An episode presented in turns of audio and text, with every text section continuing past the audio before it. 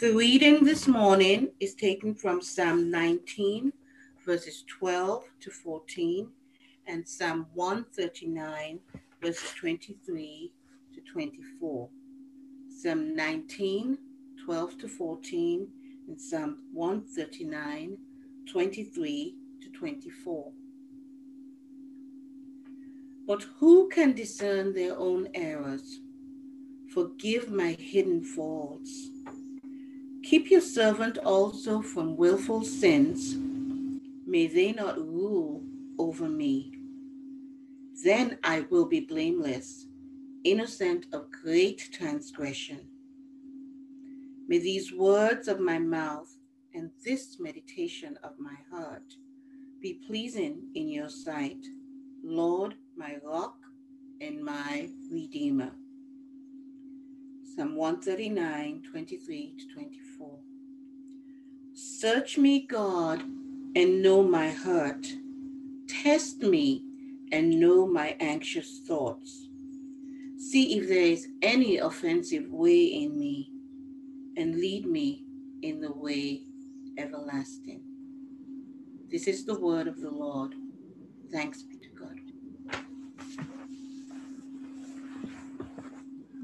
Amen. Lord, we uh, thank you for your word and we ask your blessing on it as we uh, consider it and as we speak this morning, Lord. May you speak to our hearts. We give this time into your hands. In Jesus' name. Amen. Uh, Tim Scott, the senator from South Carolina, uh, in a televised response to President Biden's speech a couple of months ago, uh, said this, if we can take a look at that. He said, America is not a racist country. It's wrong to try to use our painful past to dishonestly shut down debates in the present. And the next day, uh, President Biden responded, I don't think the American people are racist, but I think after 400 years, African Americans have been left in a position where they are so far behind the eight ball in terms of education, health, and in terms of opportunity I don't think America is racist. I just, but I think the overhang from all of the Jim Crow and before that slavery have had a cost and we have to deal with it. We can take that down. I, I found this a unique interaction in our national discussions about racism in that it was actually, you know, uh, constructive and, and uh, respectful. I, sadly, it felt like an exception to me in that sense. I did find one part of this troubling, though they're making statements as to whether this is a racist country without first defining what a racist country is, as if there is a universal shared definition. And this is something happening all over our culture in all kinds of subjects. We like dealing with and assigning labels without doing the hard work of defining what we mean and evaluating whether it applies. When we don't do that, terms just tend to get weaponized. Today, we're continuing our series, uh, Real Worship it's the idea that real worship happens not in the hour we're together in corporate worship, but in the way we live the rest of our lives. We worship God in our day to day decisions and actions. Today, we're thinking about worship in terms of how we respond to what's happening around racism in our country. And how we respond to it reveals much about ourselves and what we worship and what we hold most dear. It seems an appropriate day to talk about it as we're one year since I preached two sermons on the subject, and we were experiencing the most significant demonstrations regarding racism since the civil rights movement 50 years ago. But when I told people I was going to preach on racism this Sunday, many people I told said, Oh, no, it's so divisive and political. And I get that, you know, and to be frank with you, I'm reluctant myself, but I felt like God put it on my heart, and that means, you know, woe to me if I don't. And, and I understand that it can feel like we're hearing about it everywhere and you just want to break from it when you come to church. Well, it's actually because it's all over the place uh, is why we do want to talk about it here. Not all the time, but we should never avoid it.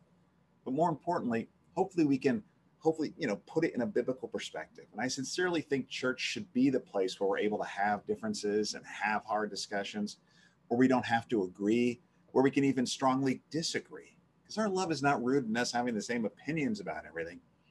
It's rooted in Jesus and what he has done for us. Now, maybe you're one of the people who are glad we're having this discussion and you don't get why people wouldn't want to talk about it. Well, let me warn you, I may offend those who are zealous about this issue a bit too. I'm guessing, not intentionally, but I'm probably going to make everybody wince today a bit. But please don't tune off. I think if we can't have these conversations in church, where can we? And I, I, know it can be uncomfortable, but the more you talk about uncomfortable stuff, I think the easier it is to talk about it. I also don't want to pretend to be an expert of any kind, all right, especially on this subject. I can tell you I've done a lot of reading and thinking, and so I'll give you some of my current thoughts, knowing that they are to some aspect wrong. Uh, I'm hoping everyone will find something to agree with and think about, but I'm guessing you'll certainly find something to disagree with. But that's the process, right? Also, it may sound like I'm taking a moderate approach, saying things to make everyone happy, and that I'm not agreeing with either extreme. But that's actually not it. I think moderation is often just being wishy washy without convictions. I'm not a fan of it. I'm actually a total extremist when it comes to Jesus. It's not about being moderate, it's that I do think that many good and true ideas, when taken to extremes, can actually stop being good and true. And, you know, take a good idea like equality, right? That's good. But when taken to an extreme, like forcing everyone to be equal, it can be oppressive and, and it will always sacrifice freedom. In the same way, freedom's a wonderful gift from God, but taken to an extreme, freedom to do whatever you want actually not only destroys equality, it creates anarchy. Things can be true at various levels of application. So you have to be careful because it's easy to take a good idea too far. I do think that's one of the things that happens here. Justice, by the way, is one of the few things that you can never have enough of. No country is too just. That is, assuming we've done the hard work of defining exactly what you mean by justice. So, with that long introduction in mind, what are we actually talking about today? Well, firstly, I want to talk about a, a, a biblical principle I found helpful as I think about it, as I think about racism, that I, I do want to talk, um, and then I do want to talk frankly about some of the reasons some of us wince at this conversation. So, if you are wincing right now, hopefully we can put some words as to why that's happening. And but then we can talk about why it is important and and why we can't let that stuff distract us from the bigger and deeper issues involved that I believe are close to God's heart. And finally, we'll ask the question, how can we respond? And I'm just going to make one extremely simple beginning suggestion that I think we all can take to heart. So let's get started. Firstly, the biblical principle I found helpful in this discussion. You know, uh, in Psalm 19, which uh, Genende read from, the psalmist talks about how amazing the revelation of God is, firstly in nature, then in the scripture. Uh, he says that, you know, earlier, the heavens declare the glory of God. The world itself is pouring forth speech about God. In the second half of the psalm, he talks about how amazing God's word is and how the laws are like honey to his lips. You know, God, you're amazing. You reveal yourself. You want us to know you. But then it comes to this part of the psalm he like turns to God personally and says, But who can discern their own errors? Forgive my hidden faults. You can feel the psalmist wrestlings with his own heart. He knows how amazing the Lord is in his word, and he feels the awe and love for God. At the same time, he feels his own hypocrisy. He knows there are so many things he does wrong that he doesn't even know about. Oh, Lord, forgive me my hidden faults. And then he goes on, and keep your servant also from willful sins. May they not rule over me. Then, then I will be blameless, innocent of great transgression. So he's talking there about the stuff he does know about. My willful sins. Don't let it be our master. You know, don't let that stuff rule in our life so that we obey it. Sin can be like that. It wants our obedience. So in his prayer, he makes this distinction, distinction and says, forgive the stuff I don't even see and don't know about, but I, and, and don't let that stuff I do know about rule over me. And then the psalmist says, in these, if these things happen, then I will be blameless. So blameless here is not perfection, but it's being able to walk with a clean conscience before God, forgiven of the stuff I don't even know about, and the stuff I do, not mastered by it. I think this is important as we think about racism because I think we often put racism in the camp of stuff we know about. You know, I'm not a racist, is what you hear people say. And as believers, we definitely should absolutely not be. But at the same time, as believers, we should never underestimate our ability to fool ourselves or here not to see things. What the key here is, is that admitting there is stuff that you can't see or that you still need to see is not a cause for shame or guilt. You'll say that again. Admitting there's stuff in your heart that's not right, that you aren't aware of yet, is not a cause for shame or guilt. You can actually still be blameless even though there's stuff that you haven't seen right. It's true. You know, God loves you and you could be walking with him, but there's still stuff we all need to see in our hearts. I think we actually need to be comfortable with this idea that there's always stuff there we don't know about. So, psalmist here is not trying to make you feel guilty or for what you're not even doing on purpose. He's just saying it's there. And he ends the psalm by saying, if we take a look at those last words, he says, May uh, these words of my mouth and the meditations of my heart be pleasing in your sight, Lord, my rock and my redeemer. That's our desire to be pleasing to God in all we say, think, or do yet knowing there are things that aren't right. And he can, in Psalm 139, in a similar way, at the end, he says, Search me, O God. Right? This is the God who is, as during Psalm 39 says, he does know us. But now the psalmist is saying, I'm opening myself to you. Search me, O God. Know my heart. Test me and know my anxious thoughts. See if there is any offensive way in me, and lead me in the way everlasting. See, these verses have helped me as I've been reflecting on racism this past year because it helps me not to approach the question with a sense of guilt or condemnation, but with a sincere heart that says, God, help me see this as you see it. Are there ways I'm not thinking right or speaking right? I want to know it, Lord. I want to see this as you see it. So, with that in mind, let me give you some of my thoughts and some of the things I feel like God has spoken uh, to me about. I know every sermon is my thoughts, but I think especially here, I'm less doing an exposition of scriptures where I am seeking to teach you what the Bible says, as I'm trying to apply kind of biblical ethics to the world I'm living in.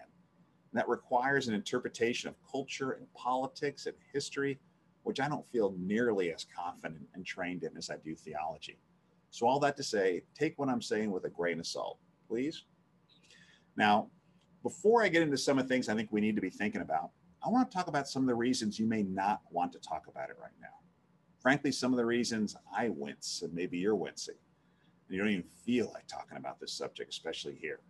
Well, one of them, uh, which I alluded to at the top, is it's this is a conversation often dominated by labels and name calling without people doing the hard and difficult work of defining and correctly applying them. And the terms tend to become weapons you throw around. But I think a, a bigger issue sometimes is the issue of racism, at least now. And it wasn't this like a year ago, but now it seems to have been swallowed up in with a whole big grouping of issues. You know, it seems inseparable from LGBT or election or that or all these other kind of, you know, particularly this political grouping of issues. And the issue is, you know, being an advocate for one of these things, like racism, seems to make you advocating all of them. Like you're forced these days to be on one side or the other. You know, you may even want to stand against racism, but it just seems like it's so enmeshed with other things you may not agree with. And that's hard, you know, because you want to separate these things, but sometimes people won't let you. And also, the issue's been swallowed up and unhealthy in the unhealthy way all our political and social media dialogue has become. You know, we're living in this culture of outrage where people seem to jump from one thing to be outraged about to the next. And usually the outrage involves, again, like name calling, and it's often poorly informed and reactionary. It's like a mob mentality out there. It really creates a culture of fear and frenzy. And, uh, you know, and plus it can just be a way of looking at the world.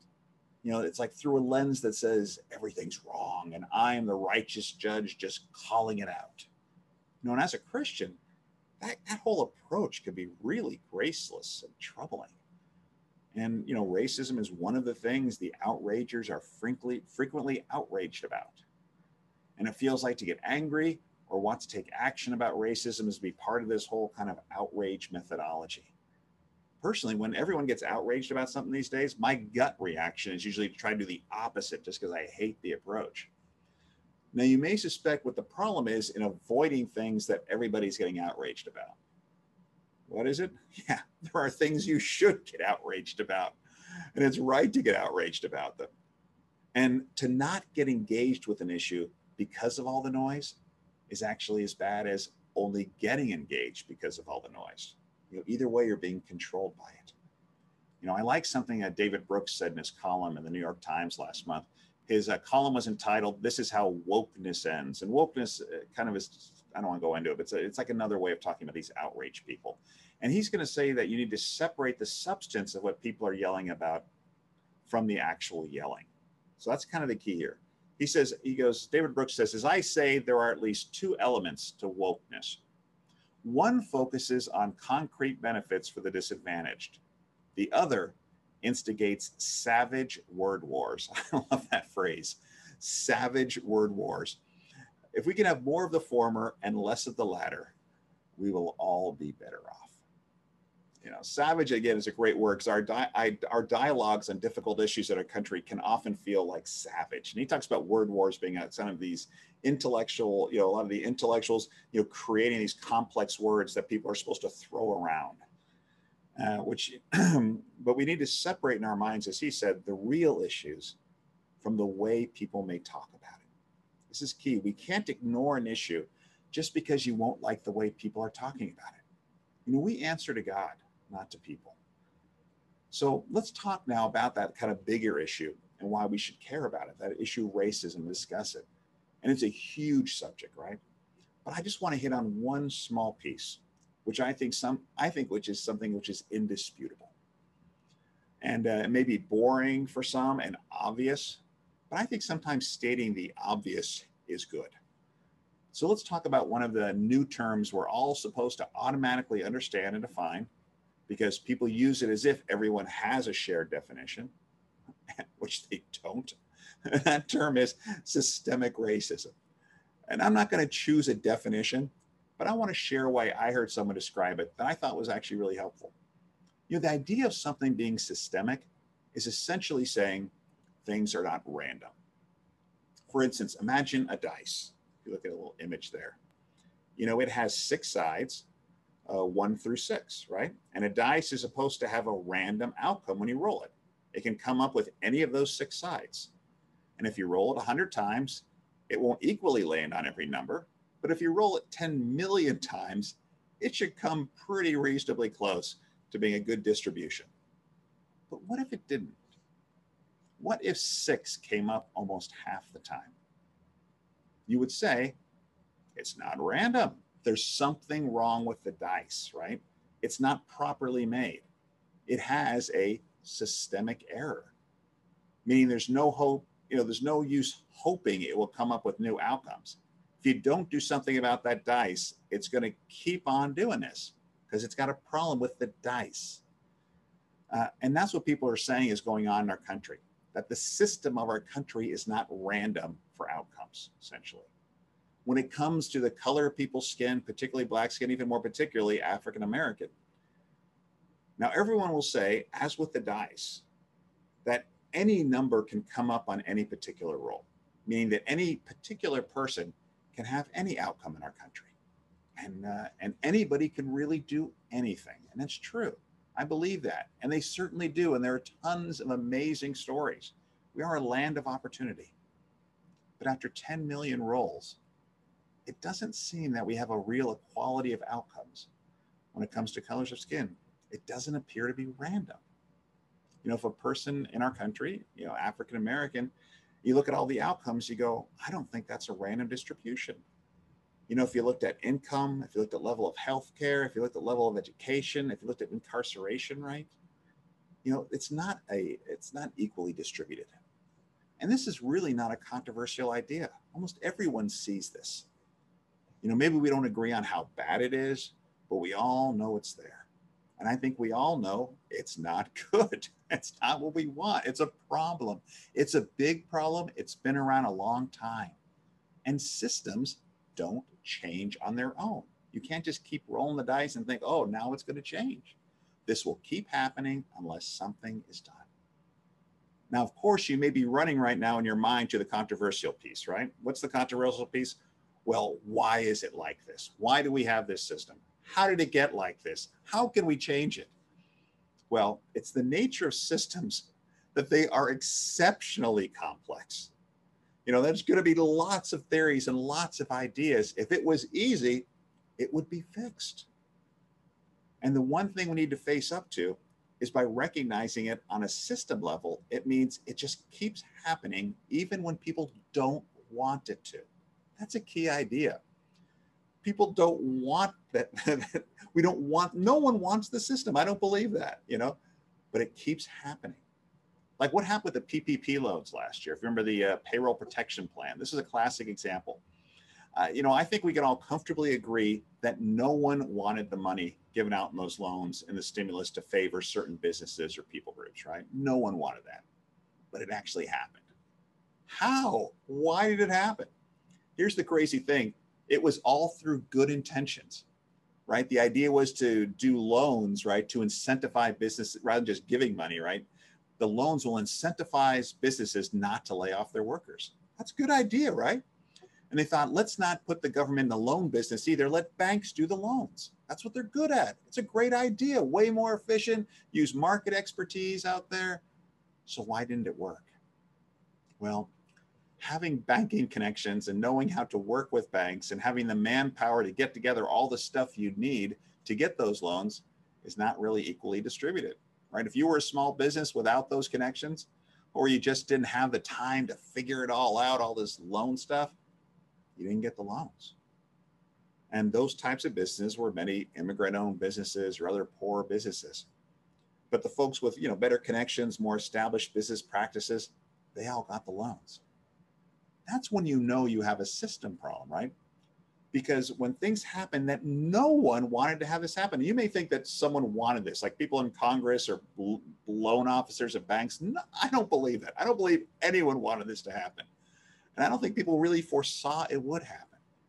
But that's like how system problems work. They just kind of, it just keeps, it just happens. You can't stop it.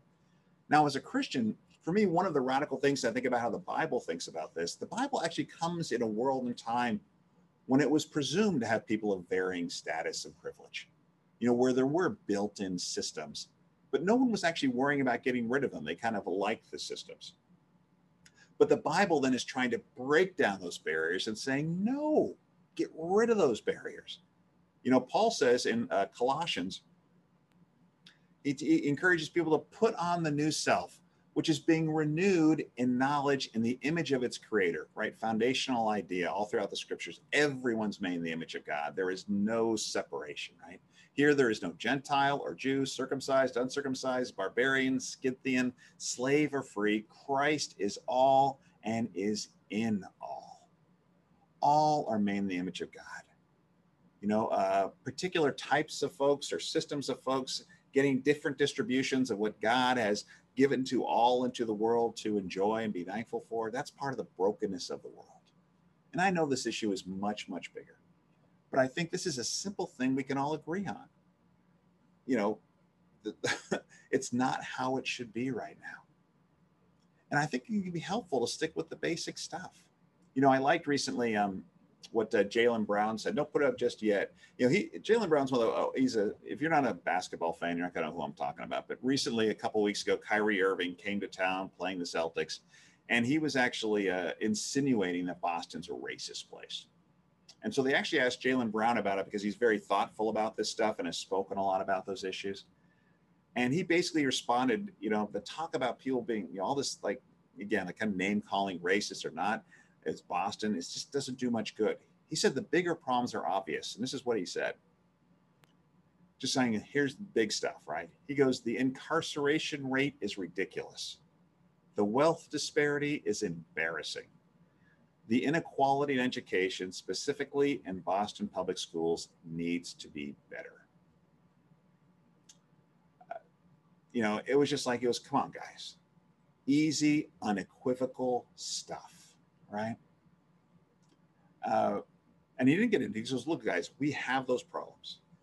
So now where do we start personally with this, right? I'm actually going to suggest just one simple thing, right? Just one simple thing this morning. I actually think it, I'm not asking you to start with becoming an activist or starting to talk to people or trying to fix this problem. I think it begins with our hearts and asking yourself if you really care. I've had to admit to myself this past year that I've always kind of known about this problem was there and I cared, but I don't think I really cared like I should. I don't think like I believe God would really want me to care. I don't think it hurt like it should. And again, and, like in Psalm 19, right? Maybe you've been sincerely blind to it, right? And you just kind of lived your life. And frankly, this is not this is not a bad thing. But if you're a person when you know when the dice comes up six that kind of benefits from that, you're not going to be thinking about it, right? It's not a pain point for you. And you aren't evil because you haven't thought about it. Honestly, don't feel guilty. So many people look at this conversation feeling condemnation and guilty. Just don't, right? I'm just saying, are you willing to ask God if He wants you to think about people who have those numbers that don't come up as much? And certainly, you can't resent those people whose numbers don't come up for standing up and saying, hey, this has got to stop, you know? They feel the pain of their numbers not coming up. They are keenly aware of their pain, even if you aren't. Again, this is not about thinking you should feel guilty or responsible. This is just about caring. You know, there's a book I think the New Justice people are going to going to be recommending this summer reading, and I'm sorry if they're not, but it's a it's a great book. It's called Weep with Me, and it was actually by Mary Phillips Pastor. But he talks about the journey of learning to really care and coming to terms with how much he didn't care, and really beginning to lament at the injustices, you know, lament at history. You know, slavery should make us all weep. The kind of laws that were in place in our country just, just 50 years ago should make us all weep. When we think of how passive the church was in the face of so many of these injustices, we should weep. Lament is learning, is about learning to let it hurt. You know, that pastor realized it didn't hurt like it should.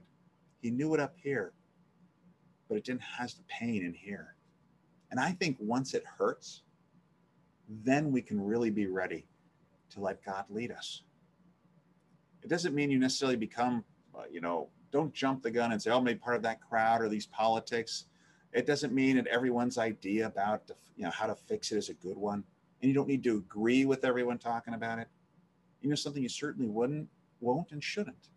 There are lots of ideas out there, good and bad. But maybe by beginning to care, you'll become far more informed and far more engaged. And you know something? It's a very different conversation when you have two people who passionately want to change a system, but just disagree on the way to do it.